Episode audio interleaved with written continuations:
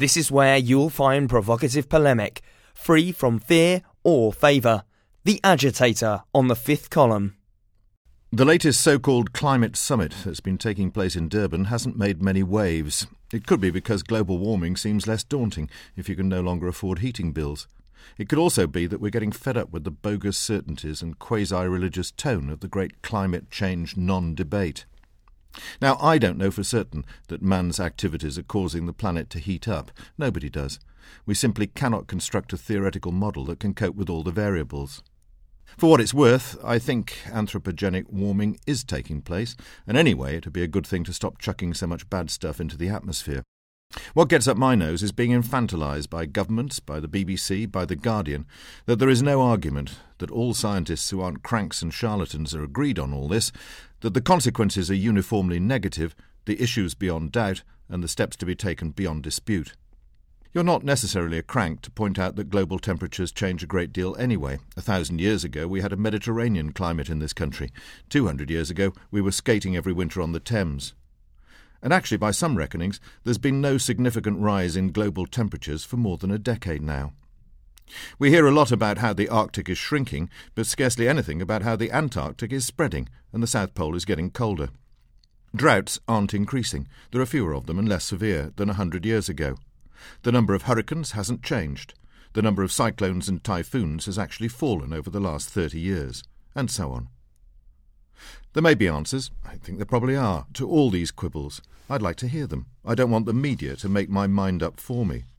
I don't need to be told things by officialdom in all its forms that are not true, or not the whole truth, for my own good.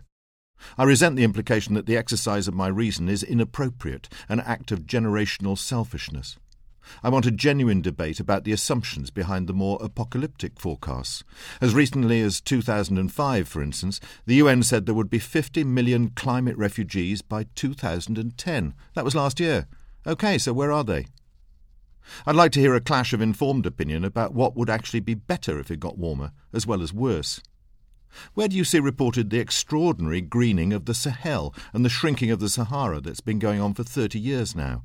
The regeneration of vegetation across a huge, formerly arid swathe of dirt poor Africa. More warming means more rainfall there. More CO2 means plants grow bigger, stronger, faster.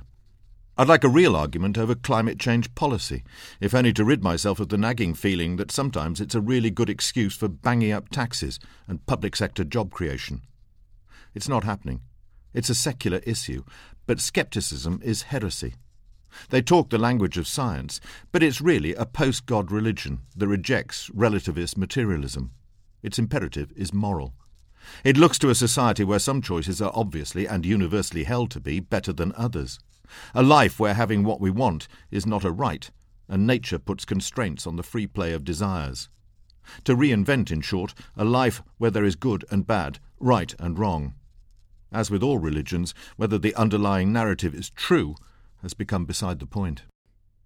To hear more of our podcasts and to have your say, visit our website www.thefifthcolumn.co.uk.